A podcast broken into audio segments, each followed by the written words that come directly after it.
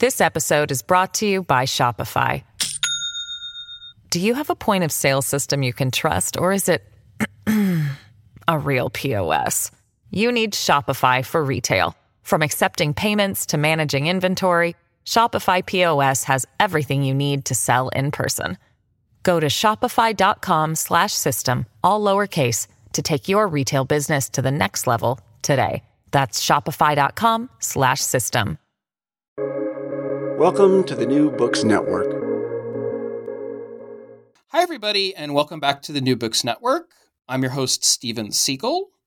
And today we're joined by Katarzyna Person, who has a new book. It's called Warsaw Ghetto Police The Jewish Order Service During the Nazi Occupation, published by Cornell University Press and the U.S. Holocaust Memorial Museum 2021.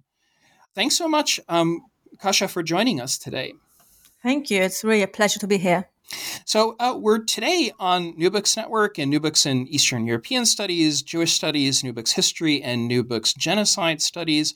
A little bit about my guest today. So Dr. Katarzyna Person is a historian specializing in the history of the Holocaust and its aftermath in occupied Poland.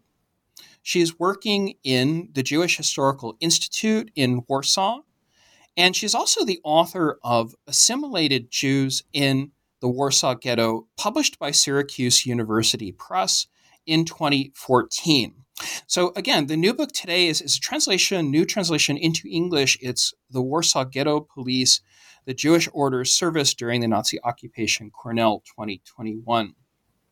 I, I really um, am curious, if I may, uh, to ask a question about your motivation for studying violence and uh, I understand uh, that you um, live and work in Warsaw, so maybe you could tell us about what motivated you to write the book.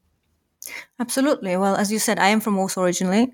Uh, I grew up in Warsaw, uh, and Warsaw is a very uh, strange city in many ways. And it's a city which is steeped in history, and especially um, legacy, memory, and often silence about the history of the Second World War. So I grew up surrounded by that, and this is uh, something that really interested me. You can't help but being interested uh, in history like that. Uh, so this really was what led me first to studying history and then uh, to studying human behavior in history and, and human behavior in very, very difficult circumstances. So uh, social history, uh, then social history of the Second World War, and, and finally of, uh, in this case, Warsaw Ghetto. Yeah, and, and I understand that you've also been involved with the Ringham Ringelblum Archive Emanuel Ringelblum. Could you tell our listeners who he is and how you um, came to be interested in this and all the curation and the research that, that you've done with it? Absolutely. Uh, this is something I'm really passionate about, so I would love to speak about it. And it's also something that became the main source for my, my book on the Warsaw Ghetto Police, so even more so. Um, I work, and I've worked now for quite a few years, as uh, the head of full publication of the Ringelblum Archive. Uh, so the aim is to publish the entire Ringelblum archive in uh, first Polish. It's already being done, almost finished, and then translate to English. So we translate documents from the archive from Polish and Yiddish mainly, but also German Hebrew a little bit into English, um, and it's progressing. Um, so we are very, very proud of this of this undertaking. And uh, the Ringelblum archive, for those of you who don't know, and I, I'm sure many people know it because it's becoming really increasingly well known, is one of the key sources for the uh, history of the Holocaust in Poland, for history of the Warsaw Ghetto, undoubtedly.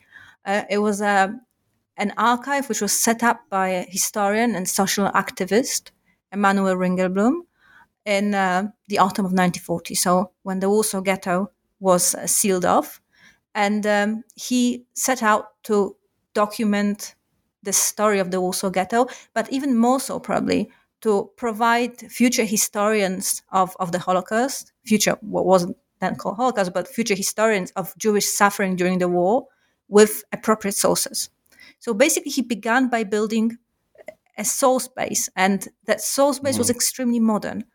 Um, he took, he enlisted into the project a few dozen people, and much more when we think about people who are just associated in one way or another. It was an underground project, was uh, done clandestinely.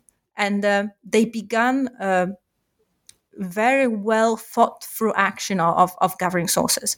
And the aim was to really gather as many sources as possible, but also um, documenting different aspects of social life in the in this new entirety, which was the Warsaw Ghetto.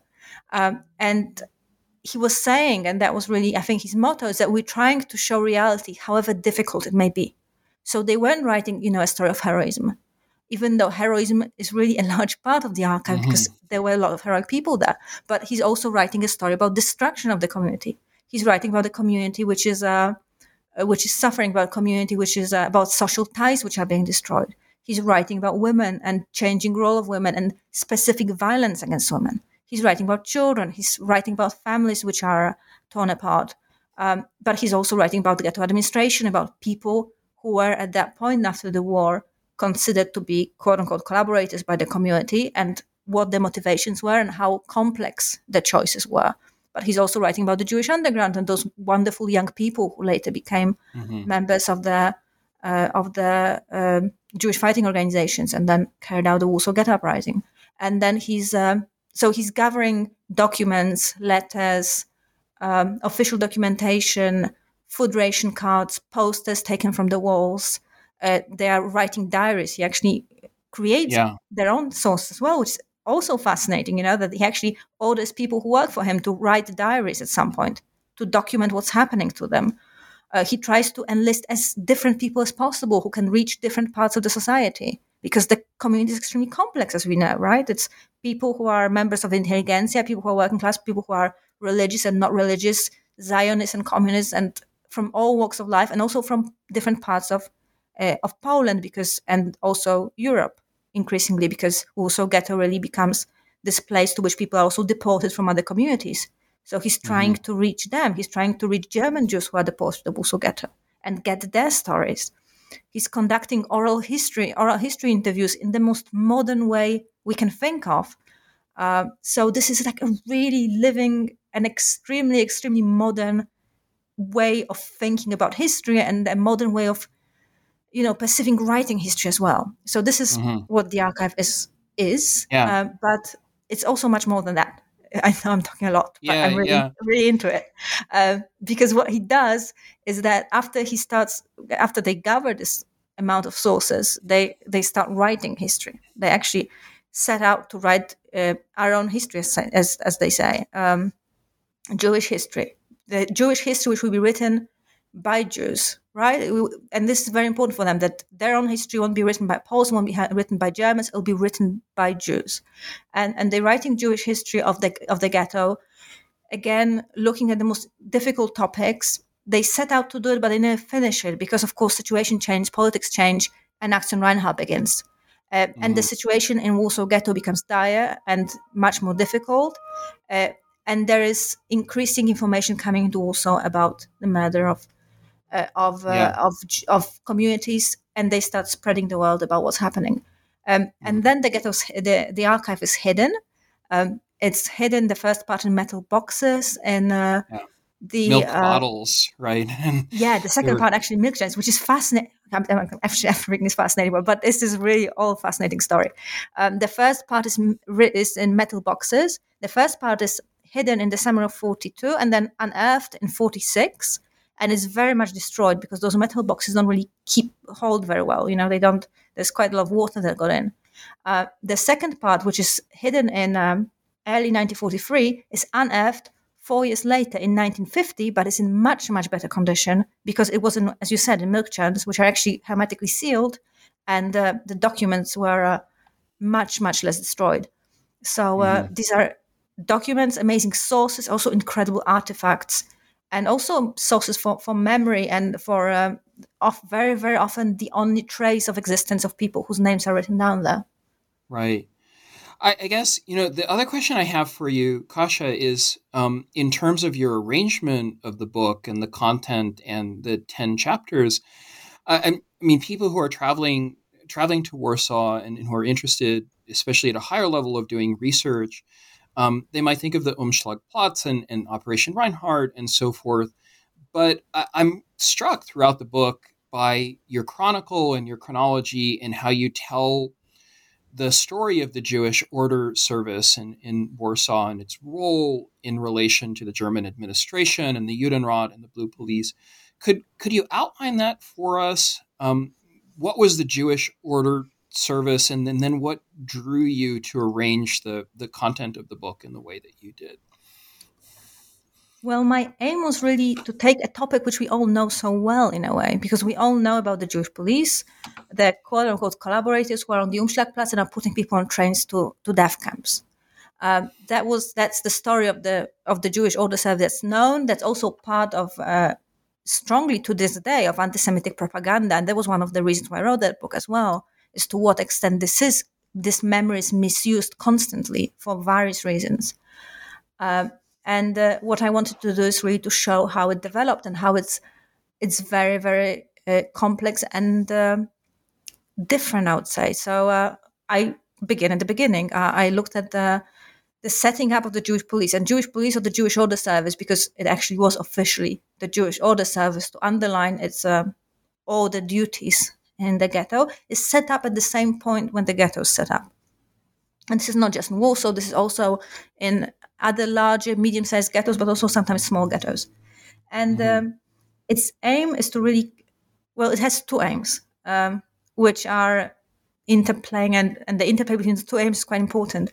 The first one is just to keep order in the ghetto. The ghetto is sealed off, right? In case of case of Warsaw, there's no mm-hmm. Germans coming in. There's no Poles coming in, at least officially.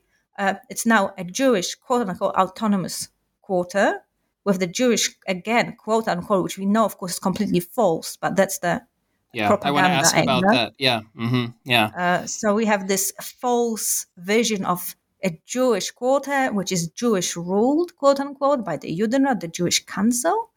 Uh, and and this is of course part of the division of the society and right putting people in different roles within the conquered uh, conquered society and then we have the quote unquote Jewish police, which is the equivalent of a Polish police outside the ghetto. Uh, so it's um, it's an order service in every way. So its aim is to keep order in the ghetto. So to regulate traffic, for example, to make sure that the sanitary conditions are being met, to um, uh, deal with petty crime, and so on, like mm. to oversee the ghetto prison at some point once it's being set up. Then, of course, also to stand uh, by the entrances to the ghetto and to guard the walls. Uh, so all those we could say policing duties, but on top of it, we have also duties which are um, uh, which are put on put on by, by German orders. So it actually has to carry out German orders in the ghetto, uh, and these are really the duties for the lens of which the Jewish order service perceived, and this is the duties because of which the society hates them so much because they are mm-hmm. uh, they blame them for what is really ordered and what they have to do and have no choice in carrying out. And the most difficult of these, I mean, the most there are many of them. There's is, for example, um, taking different types of uh, of taxes or collecting different types of taxes for different things. That's one of them. Uh, carrying out sanitation actions, so-called sanitation actions, which are really extremely cruel ways of, again, quote, I use quote unquote, but it's fighting typhus. It doesn't really fight typhus, mm-hmm. even if anything, leads to spreading it even worse. Uh, and uh, catching for forced labor camps. That's really the worst of it because uh, forced labor camps, which sound maybe not innocent, but you know don't sound so bad, are actually horrific uh, camps which are set up in uh, which are set up in order to, to carry out unbelievably difficult and hard forced labor. People who come back, if they come back from forced labor, are uh, broken physically and mentally very often. Mm-hmm. Uh, they are mm-hmm. really can't really function often very well after after coming back. Uh, and they also because these are aimed at young men, um, they often leave behind their families without any any help, any way of, of making a living in the ghetto. So this is something really leads to the destruction of the of, of whole family units if someone has to go to a forced labor camp. So they mm-hmm. really become the quote unquote catchers for uh, for forced labor as well. Right. I, I, guess you know I'm so interested in your sources and, and how you gather the evidence and combine um, memoir literature, you know, sort of the the famous um, memoirs. And you mentioned the archive, but there's also Adam Czerniaków and, and Stanisław Adler. Are, are there other sources that, that you're reading say, newspapers in order to tell the story forward from 1939 through 1941. And, and of course, you know, one of the big arguments I, I see is that the group of the Jewish order police is, is not as homogenous as, as people think. I mean, sometimes in postmortem memory, they're, they're remembered as non Jews or assimilated Jews or, or something like that. Um, so I guess how, how do you go about telling new, a new story or maybe even a sort of revision um, type story in your chapters? Well, my aim really was, as I said, to avoid looking at the Jewish order service only through the uh, prism of the Umschlagplatz, only through the prism of what happened there. And in order to do so, I had to use sources which were created before the Umschlagplatz, so which were created before deportations.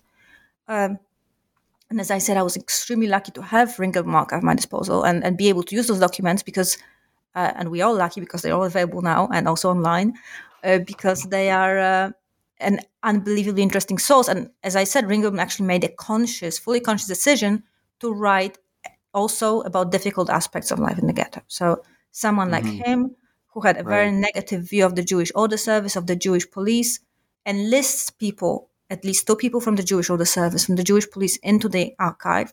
They gather for him various documents from the police, which are in the archive, which include um, documents especially created for the archive, such as interviews with the with the Jewish policemen, such as uh, uh, diaries or the reports written by them, but also other documents, such as official documentation from the service, um, various uh, internal documents, and uh, and others. So we have quite a large number of documents related to the service in one way or another in the archive. Um, but also, service is constantly mentioned in other documents, even those which don't deal with it, because it was such an important part of social life in the ghetto and uh, something that people really tried to to deal with in one way or another. Um, they tried to deal with their existence. They tried to understand it and cope with those growing divisions within the community, which are caused by German policy. So, for example, um, you said about the thing about, about them being assimilated. That was, of course, one of the key coping mechanisms, right?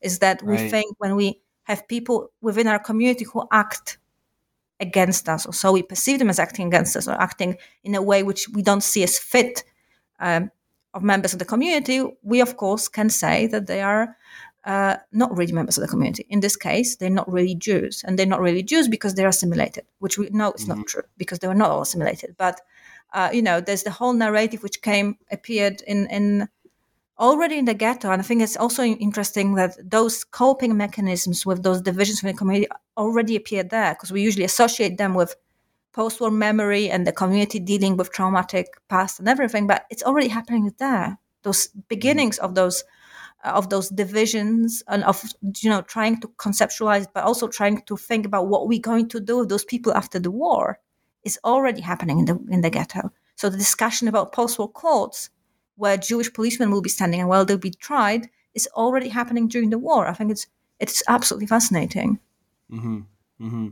and how how do you cover the personnel so you have a lot of names and, and there are a lot of names of, of, of people you know in getting the kind of Alltagsgeschichte within the walls of the ghetto before it's sealed. So, whom do you whom do you aim to spotlight, and why? I mean, what are the questions that you're most interested in in terms of everyday behavior and, and as you mentioned, this very sort of practical element of, of navigating, especially among the, the, the, duties of the police members and, and functionaries the natural people who um, this is to a large degree based on what source available. So we do have policemen who left diaries behind, uh, or who left different writings either during a archive or who kept diaries. It's a difficult word, but let's say memoirs written in hiding, uh, already still during the war. So we have their writings. Stanisław Adler is one of them. His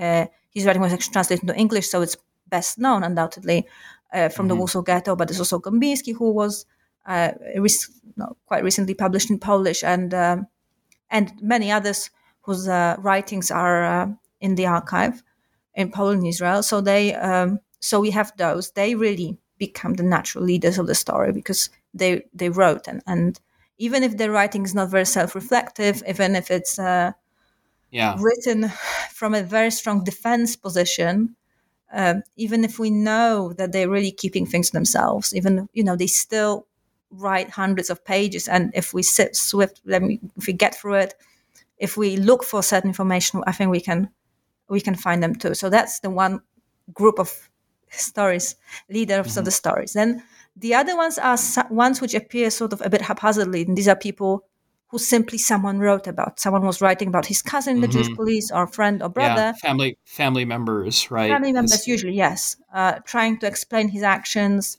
uh, or mentioning him, uh, and uh, then those people also are, are part of the story. And then finally, you have people who are simply well known. So people who are um, who are in the leadership service and about whom we know a lot about.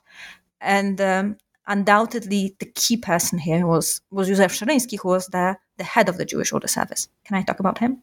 Yes, I, I, wanted to ask a couple of questions about about him. So, I mean, there is an impression about him that, that you get from the diarist. What is your impression of him from all of the sources as you combine them? I'm absolutely fascinated by him, but I think you do get fascinated by people you spend a lot of time with. And he's he was an incredible person. I mean, who, who, who was he? Who, who, who was he for our listeners? Um, Where did he come from? He was, was uh, first of all, um, for those. Uh, I mean, the key aspect of, of his life for his future in the ghetto was that he was a convert. So he came from a Jewish family. He converted at some point, and we don't know when exactly. And um, he made a career in uh, in the Polish state police before the war, which would be very very rare for someone uh, who had a Jewish background. He was um, and he really went up the ranks very very quickly and very successfully, which is interesting because he wasn't very well educated. Uh, he didn't have a particularly impressive uh, army background either, military background. Uh, but he was he was really going up the ranks and um, he was very successful on many levels, and we have quite a lot of. Uh, we actually know quite a lot about him because he kept a scrapbook. You know, he had this sort of book mm-hmm. where he was putting his articles or articles referring to him, uh, which was then deposited in the archive by by his fa- surviving family members. So we do like you know we have a thing readily for his disposal, and he. Um, uh, so he was like he was really successful. He was putting together quite a few things that create a successful policeman, we may say. So, 1st mm-hmm. of all, he was mm-hmm. uh, very detail orientated. I would even say mm-hmm. boring. He wrote mm-hmm. those unbelievably boring articles about functioning of the police, detailing different laws and different uh, regulations. And I think he was even a co-author of, of, of um, reg- sets of regulations as well. So, you know, those things that like really mundane details regarding functioning of the, of the police. That's one thing. The second one was that he was at the same time, he was a very good writer. And you can see that he really could relate very well to regular policemen. So if you think about you know, regular policemen in uh, in Poland, people in small villages or in small towns with usually little education, uh, and and he was extremely good at getting through to them. He was writing um, extensively. Again he was writing a lot. Um, he was writing those articles in which he was describing to them um, everyday fa- everyday life. So like for example hygiene what hygiene should be kept by by by, by police how they should be uh, how should they be carrying out searches to make sure that they they upkeep the hygiene standards and not get sick. Or uh, and things like that you know different aspects of everyday police life like really mundane police life. But he was writing in a really lively language. It was published in uh, police newspapers which were aimed at, uh, at newsletters and, and uh, newspapers which were aimed at, at uh, policemen which were distributing our police members of the police. Um, so he really like you can see that he really could get in touch with them very easily and, and really could communicate very well so that's mm-hmm. another side of him. And then the third side, which is also interesting, is that he was he must have been quite charismatic. He was uh, the first spokesman of the Polish state police, the first ever person elected taking over the position of spokesman. Um, mm-hmm. He had very good friends, very high up. He was really best friends with uh, the the highest um, the members of the of the highest uh, police for you know police officers and actually Polish underground wrote about during the war. That's how he apparently survived and, and, and survived to begin with, and then got a job in the uh, in the Warsaw Ghetto. But he was definitely friends with those people who uh, who are very very high up. He was uh, very active in social life. He was going to cafes and restaurants. Uh, he was written about in gossip columns. Um, mm-hmm. So he sort of combined all of all of these to to really create a very successful career for himself. Mm-hmm. And and he's living like that until September 1949, and then the war starts. Uh, and what do you do if you're a, a yeah, policeman yeah. and if everybody knows you're Jewish? That also doesn't help, uh, because right. of course everybody knew that. And he was uh, because by uh, by uh, wartime laws he was Jewish. The fact that he converted in Meta. Um, mm-hmm. He worked apparently as a clerk. He used, according to Polish underground reports, help from from all those uh, former policemen. And then at that point, members of the Polish police, the so-called blue police, quite a lot. He relied on the help, and then suddenly he finds himself in the Warsaw Ghetto, and um, he becomes the head of the uh, of the new Jewish Order Service. Uh, he's suddenly a Jew, you know. He's he's Jewish. He's close in the ghetto. Um, he is. Uh, and he's creating this service which is meant to serve the community which he knows nothing about. And a community which is really pretty hostile towards him not only as a mm. policeman jewish policeman but also as a convert. Uh, he surrounds himself with people he trusts. And that's also what, how this image of, of the ghetto police as an assimilated service comes from you know that he that's understandably yeah yeah he doesn't know anyone. He mm-hmm. has no you know he's no links to the community so he right. tries to surround himself with people he may relate to. So these are usually lawyers, usually assimilated lawyers, uh, people who are uh, more so part of the Polish rather than before the war than Jewish community. There's also not very many, but also some converts as well. So people mm-hmm. he might have known from before the war, or he might easily sort of relate to, um, and somehow together they they create this Jewish service, and he's doing it uh, from scratch, right? He's enlisting people who have no experience whatsoever in, in police force, have often very little army experience either, who are not used to the regime of of being in a police force in this very difficult environment, very difficult work, and he has to somehow create a police force out of them. Uh, mm-hmm. That really is extremely interesting. This episode is brought to you by Shopify. Do you have a point of sale system you can trust, or is it a real POS? You need Shopify for retail. From accepting payments to managing inventory, Shopify POS has everything you need to sell in person.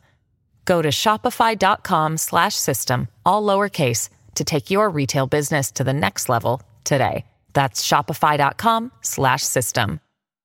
Yeah, I mean, it, it makes me think of Christopher Browning's work and, and, and others on um, auxiliaries and, and their roles and how they see the world, whether reflectively or unreflectively. Um, I, I guess I, you know I wanted to ask a question about the spatial order of all of this because I think you know your book is so rich in detail um, in reconstructing the the detention center on on Gęsia Street and, and the precincts.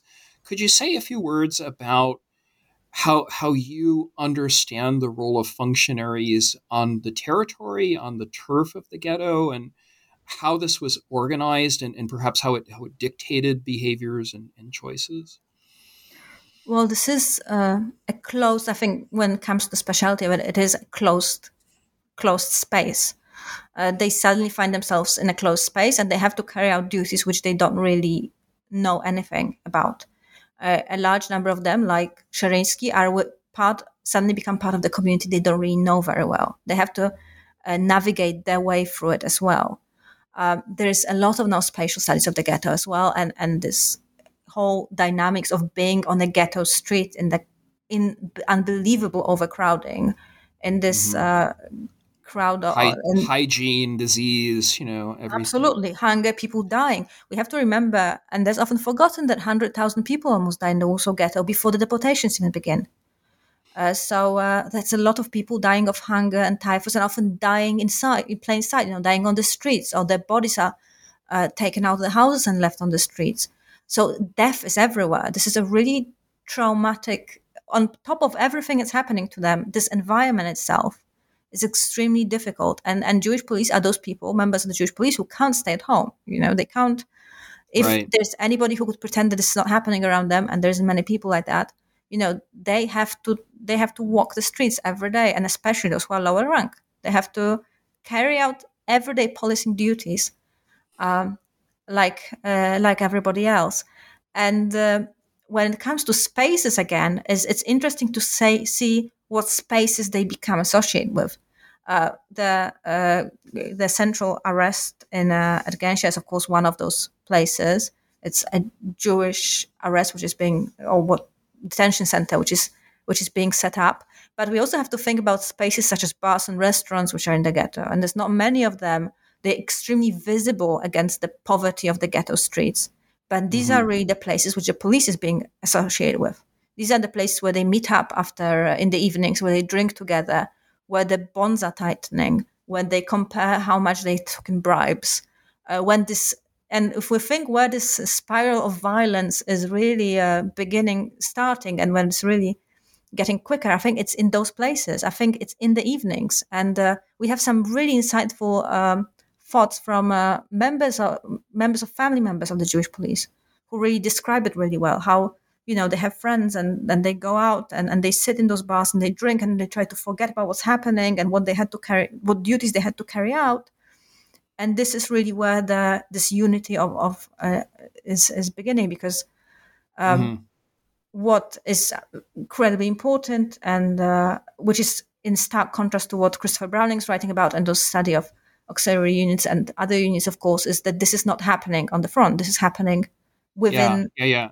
their direct environment, right? So um, they are Yeah. all living at home and uh, they all have family members around them and they all have neighbors and they all have friends and they all have parents and grandparents sometimes and you know so they have all extended networks within the, which they function and then they have the police network. So they part of two networks which may be very different uh, and how this really influences them how the decisions are not only influenced by alcohol by growing violence by more and more brutal duties which are put on them uh, by the brutality of life around them which is also influencing the shifting uh, borders of acceptable behavior and so on and so on but also how it's influencing by the wife who's waiting at them for, for them at home how it's influenced by the children how it's influenced whether they care or not care what the neighbor think about thinks about them you know? And it all matters. That's why it's such an interesting story. Hmm I, I mean, I'm intrigued by how you um, create these characters who, who to me always seem more like monsters, like Mieczysław Szmerling, um, especially you know in this divide between the kind of pre-deportation period and then when Operation Reinhardt uh, begins, you know, and we get to July and, and August and beyond. Um, I guess this is a larger question for you about the moral economy and, and crimes and corruption, especially you know instances of sexual violence and so forth. Um, do you do you think in studying the Jewish order service and, and, and keeping in mind the impressions of, of people like Ringelblum that the understanding of behavior should be judged, should be condemned? Um, I, I, guess this is really hard as a historian, you know, not to get drawn in into the story, both both emotionally and let's say ethically. Uh, how how did you go about that? I, I, think you know, as a historian, especially with, with such extensive knowledge now of the evidence. I didn't really. I think I, I tried to escape it as much as I could, and uh, I I didn't. I don't know. You know, I was I had lots of problems about writing the chapter on the Umschlagplatz. I had a lot of problems writing about deportation actions. Uh, and uh, this issue of judgment uh, is is very difficult because we, at the same time we can't take away from people the right to judge, and people judge them. Ringelblum writes horrible things about Jewish order service, uh, and sometimes when we look at them today, we think this is really unfair. Uh, from today's perspective, knowing what choices they faced, knowing what circumstances they were in, knowing how pe- how many people they had support, knowing what their options were, we, I would say, in many cases, would not, if we were to pass judgment, whether we are allowed to is another completely different story. But should we be passing judgment, we would probably, from today's perspective, not pass it like that. Ringelblum did. People in the ghetto did. They Sure. had a right to, you know. Um, and uh, navigating through those uh, through those judgments was a very difficult part of uh, of my writing, and of course, even more so when we look at the stories which were written uh, after the war. So, memoirs written after the war are written from the perspective. What happened in Umschlagplatz are written from the perspective of people whose, for those who survived the Warsaw Ghetto, we assume the vast, vast majority of them, those closest to them, was murdered in Treblinka, and you know they were taken to Umschlagplatz, among others, by the Jewish police uh, they are extremely personally involved in that story. And we can't take away from them the judgment. You know, we can't say, look, right. the story is actually much more complex than you think because you're blinded by uh, by mm-hmm. pain. Mm-hmm. You know, it's really mm-hmm. uh, yeah.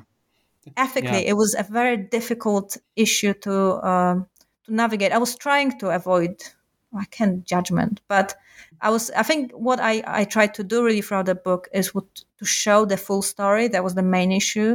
So to show it from the very beginning, not start on Umschlagplatz, but start somewhere completely different, and uh, show how they changed, show what influenced them, show what their options were, what choices they could or could not make, uh, what choices they thought they could make, um, how what happened around them influenced them, and uh, and then get to the Umschlagplatz as well and, and show that um, as mm-hmm. objective, mm-hmm. let's say, as possible. Yeah, I'm I'm intrigued by um, I think it's Calel Perechodnik, and I wonder if you could say a few words about him. I mean, this is you know a policeman, and in his diary, even though he he's not Im- immediately there, I guess in the ghetto. Uh, uh how how do you read policemen's understanding of their own ambitions and careers and, and duties, and, and, including committing crime, committing murder. Um, how, how did you get at that? Um, the Diary of Cedek Perechodnik is fascinating, and it's. I think if I was to recommend one reading, this is really one of the definitely, and I'm not talking only about the Jewish police. I think when it comes to the Holocaust, it's one of the most hard hitting sources and, and diaries uh, Cedek Perechodnik is a policeman in Otwock ghetto in a town outside Warsaw who is uh, putting his own wife and child on a train Treblinka, his daughter, and then writes about it. Uh, writes his confession afterwards. Uh, and he's trying to, I don't think, if anything, explain his actions. I think he's trying to just grasp what happened and, and how is he still alive and trying mm. to I don't know if understand. I think confess it. I think it's a confession yeah. above all. Death, death, deathbed. It, it, feels like a deathbed. You know. It is a death, absolutely, because he knows he's can expect he dies. I mean, he doesn't survive till the end of the war. Uh, the diary survives in hiding, and uh, it's an extremely hard hitting text. Um, but uh, we don't have a text like this from the Warsaw Ghetto. Um, they uh, those policemen who did leave the, the writings were extremely cautious in what they were writing about uh, these sometimes like third person reports. They they write they, they, often go for hundreds of pages and not short texts, mm. but it's more them at that point in hiding because that's where the majority of text I was using actually, other than, than those which are in Ringelblum archive, um, those which deal with the deportation actions were usually written in hiding after uh, uh before the end of the war, but uh, when they were trying to survive, and they really trying to construct different statements uh, and uh, they are preparing. I mean, they are preparing for uh, for being judged. They are judged already at that point, and they are trying to write their side of the story. Uh, they're trying to explain what happened, and they often don't write about themselves. Often, basically, always when it comes to Warsaw Ghetto, they write about about the service. They sometimes describe the place in it. They describe its functioning. These are also quite dry texts and like only mm. every now and again we have this glimpse of emotion when they're trying mm-hmm. to get the mm-hmm. reader to explain to understand uh, and they actually directly address the reader and say can you just please try to understand what's happening here right um, and uh, they also trying to they address the reader who was in the ghetto and the reader who wasn't and uh, you know they're trying to say can you try to understand what life in the ghetto was like uh, mm-hmm. So these are really the most striking little bits when they're trying to really, you know, put the, yeah. the point across. Um, and, and, the defense line which they used were often the same ones which they used after the war because they did stand trial. They were judged, they were tried by their own community as traitors, as collaborators, considered to be collaborators, which again is not probably a term we would use today. understandably. Today we look at it differently because we look at them as people facing death, but uh, they were judged very harshly by, by their own community after the war. Mm-hmm. Yeah, I, I, sort of like imagine the moment in a police procedural that never happens, where the, the policeman, you know, who who actually conducts brutality, then turns to the audience and breaks the wall and says, "I did this. You know, I'm a murderer. I did this." And and I guess you know this is so complicated in your story because it, it deals with those classic questions in Holocaust historiography about perpetration and collaboration and, and bystanding that, that we get, you know, at least from from Raoul Hilberg and, and, and Chris Browning and, and some others. And so, you know, I'd, I'd like to ask you, um, I have you on the line for our listeners, if you could tell us maybe what you see as, as um, interesting and, and productive in the future for understanding these big questions of, of Holocaust history, and especially in the, the, research, as you say, about the scales of ghettos, whether they're they're large or medium or small. I think yes, this is the question of scale and the question of getting out of Warsaw and getting out of Łódź, even though there's still so much to do in Warsaw and Łódź and Krakow, but um, looking at different ghettos which are set up at different times, uh, understanding how those societies function, uh, how they function if this is a very small community, and how they function if they're bigger, how those emotions, which are so strong in Warsaw already, you know, how much stronger they are if we talk about a much smaller community, where it's really uh, what Natalia Aleksiun referred to as intimate violence, like truly intimate violence. You know, this is really neighbor against neighbor. Um, mm-hmm. It's much more personal, where the murder is also an, uh, different carried out differently, especially when we talk about those ghettos which are set up after the summer of 1941. So um, I think the fact that we are now going sort of eastwards and looking at those ghettos set up more the east, uh, those which are uh, occupied in those territories occupied after the summer of 1941, where they function very differently, and the Jewish police also functions that differently. It's really widening our um, our knowledge not only about this but also about you know the basics of, of functioning of a community under such incredible incredible strain and, and dealing with it. And of course also there's an issue of uh, which we didn't talk about much but about the polish police and the polish neighbors right? Uh, and right. the german presence on lack of presence more more often so of germans and, and how does this dynamic work here? Uh, so this is truly uh, truly fascinating. And then then the memory and the use and misuse of, of memory and, and how it's remembered within those small communities it's all fascinating and there's so much yeah. to do still i think yeah, and, and i want to make sure that we're not just treating it as a polish question either because i, I think within your book uh, it's it's fascinating to me how you reconstruct the relationship to to german authorities and, and even you know sort of like german soldiers um, could you could you say a few words about that again? You know, for our listeners who want to understand the relationship between the Warsaw Ghetto Police and and the Blue Police, and and ultimately, um, sort of German structures. I mean, how how do you conceive of that in the narrative, and then ultimately in the post-war story of of the of the courts and, and of, of guilt and punishment? This again is a fascinating story because in case of Warsaw, Warsaw is a bit specific and a bit different, maybe than other large ghettos because there's very often very little. I won't say very little. There isn't. It, the German Jewish order service is set up by the German authorities to carry out the orders in that sense. But in terms of direct contact, there's a bit more of direct contact with the Polish police. It's the Polish police that's more visible on ghetto streets, and that's purely because of Szeryński. Because Szeryński, as the mm. head of the of the Jewish Order Service, has extremely yeah. strong personal links with those people who are the, in the leadership of the Polish state police before the war in Warsaw and automatically become the leadership and enlisted, with a forcefully enlisted point, uh, to lead the blue police in, uh, uh, or the Polish police in, uh, after, during the war. So his personal links to them really, in this case, are crucial. And so they are in other ghettos. I mean, there are also other ghettos when such situations taking place, but there are others when German structures and German authorities have much more to say because of a different composition of the Jewish Order Service. But here it's much the links the, between uh, the Jewish Order Service and the Polish Blue Police are much stronger. Uh, so this is a specific of a uh, specific aspect of uh, of Warsaw.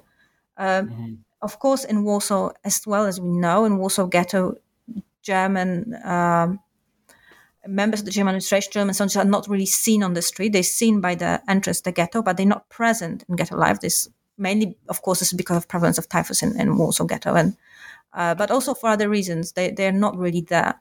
The German, the Jewish Order Service really takes upon itself the hatred of the society because they carry out the duties which are uh, which would normally be carried out by Germans, such as uh, such as um, taking people to forced labor camps, and uh, they only really appear on the streets in in the spring of 1942 when there are first murders uh, which are carried out in Warsaw Ghetto by by uh, by the Germans, uh, and then of course during the deportation actions. Um, but it is really, I think, fascinating when we talk about this about how little how this all mm-hmm. le- leads to lack of information how little people know in, in warsaw and it also mm-hmm. i think affects us our view of, of, of, the jewish order service because they don't know you know nobody knows right right right and i guess you know do you see in in scholarship you know given the initial silence or immediate silence about the role of, of, of police immediately after the war, after 1945. I mean, what are some of the changes that, that you now see, again, you know, as someone who, who's working in Warsaw and, and working at the Jewish Historical Institute in the questions that are being asked? Because now there's such a rich amount of um, primary evidence sources. You mentioned the Ringelblum archive, I think at multiple volumes now available. So what are what are some of the questions being asked um, given the trauma and you know sort of given the, the history of violence and suicide what do you see changing in, in the world of historiography and scholarship say since the 90s well we undoubtedly can ask different questions now because we have different sources uh, Ringelblum archive is now available it's also gradually being translated to english it's also transcribed which is an important thing because it was yeah preserved in a very bad condition right the handwriting is almost illegible in many documents both Yiddish and Polish. If anybody can write a barely illegible Yiddish handwriting, you know, I, this source was basically unavailable to scholars for many, many years. Now it's all being transcribed, it's being translated. Um, people can actually use it. So we can now see, we can now look at various aspects of social history which we weren't able to to use before because those, uh, for many reasons, those uh, uh, those uh, topics were either not spoken of or were silenced uh, by by different sources after uh, after the war. So we can finally do that. Uh, and I think this is, of course, not just related to the Holocaust; it's related to any aspect of civilian suffering during the war, which we're finally discussing openly. Right? This is not just the issue of the mm. Jewish history of uh, of suffering during the Second World War, but why much more much more widely of, of civilian sufferings during during war and rape and sexual violence and mm-hmm. um, specific experiences of children and so on and so on all those uh, topics can be now discussed and they can be also discussed in in context of the holocaust and they are being discussed mainly thanks to the uh, to the sources which are now available and the issue of again quote unquote collaboration right or whatever we call it mm-hmm. but uh, that's the term that was used immediately after the war how it was used for many years and the complexities of it and various aspects affecting it which is again not just related not just you know part yeah. of the history of the Holocaust, but much wider uh, of uh, communal uh, involvement in crimes committed during the Second World War is also something that is now being uh, yeah. discussed. I, I, mean, I, I see so much that can be done. This is my own sort of personal way of getting at it, but I, am thinking of 2020 and, and the role of police and, and arguments, you know, about funding and defunding police and the role that, that functionaries play and, and sometimes – in a, in a narrow sense or in a broader sense about duties and, and being cogs in the wheel. And uh, certainly one can see that in a lot of literature that's coming out in, in, Israel, you know, about prisoner functionaries and trials and things like that as well. So I, I wanted to ask that as, as a next question, really, since we're winding down now here at, at Books Network, Kasia, if I may. Um, could you possibly suggest for, for our readers um, and, and, listeners um, some of the current research and authors. You mentioned Natalia Aleksiun in, in her work on intimate violence. I'll, I'll be interviewing her as well.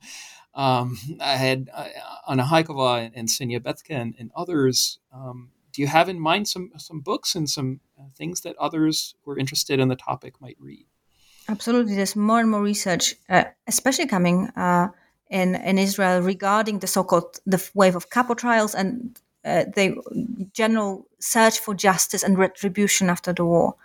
There's also something I'm really interested in right now, uh, and that's definitely a field that's growing very fast. Uh, if I had, if I also suggest one book, I think Dalej jest noc, which is a Polish uh, book, uh, which I think is coming out in English now, is a definitely the most widely discussed book relating to the Holocaust in Poland. Uh, mm. and uh, one that awoke a lot of controversy and, and, and discussion in Poland. And I think, but also sure. uh, it's not only about the stories they tell, but also about, and this is something I'm particularly interested in, the use of post-war sources, post-war trials, communal mm. memories uh, to reconstruct uh, wartime history, because this is something that I'm also I'm also doing, especially the use of of post-war um, judicial documents to reconstruct the story of the Second World War. I do it mainly on using Jewish honor courts. In this case, it's more Polish state courts, but uh, I think this is a field that's growing really quickly, and it's really fascinating. I think that it's also fascinating how, in those judicial documents, you can see how post-war history affects uh, uh, wartime history and how it's all interlinked, especially in those fascinating immediate post-war years when there's still uh, so much turmoil happening. Mm-hmm. And, and so, you know, finally, um, if you would talk about your current project and current research, I um, know that you're interested in the post-war period. What are your driving questions? And uh, I guess how you know are are you communicating um, the bigger questions that you've been asking about violence and about Polish Jewish history and the Holocaust and Shoah? It's still very much linked to it. I'm now looking at post-war search for retribution and different spaces in which retribution was sought in post-war Poland by Polish Jews, by those returning to Poland, and by those who survived in Poland. How they tried to get justice for what happened to them in different ways, uh, using courts or doing it personally. How they envisaged revenge, how they envisaged retribution, what story it played in the way which they in which they talked about their uh, experiences, post-war experiences, and the stories they told after the war. Um, so this is really yes about transform about uh, justice immediately after the war and trying to find the justice for crimes for which justice can't really be found. Hmm. Well, I thank you, you know, for giving me so much to think about, uh, and for our listeners here at New Books Network as well. Um, we have been speaking with Dr. Katarzyna Person, and her book is called Warsaw Ghetto Police, the Jewish Order Service during the Nazi occupation. This is now available in English, and it's uh, available with Cornell University Press, with the U.S. Holocaust Memorial Museum in Washington, D.C., published in 2021. Thank you, Kasia. It's, it's been so enjoyable and really for spending time with us uh, on this podcast today. Thank you. Thank you. And again, I'm your host, Steven Seegel, here at New Books in Eastern European Studies, New Books in Jewish Studies, New Books Genocide Studies, and at New Books Network. Until next time.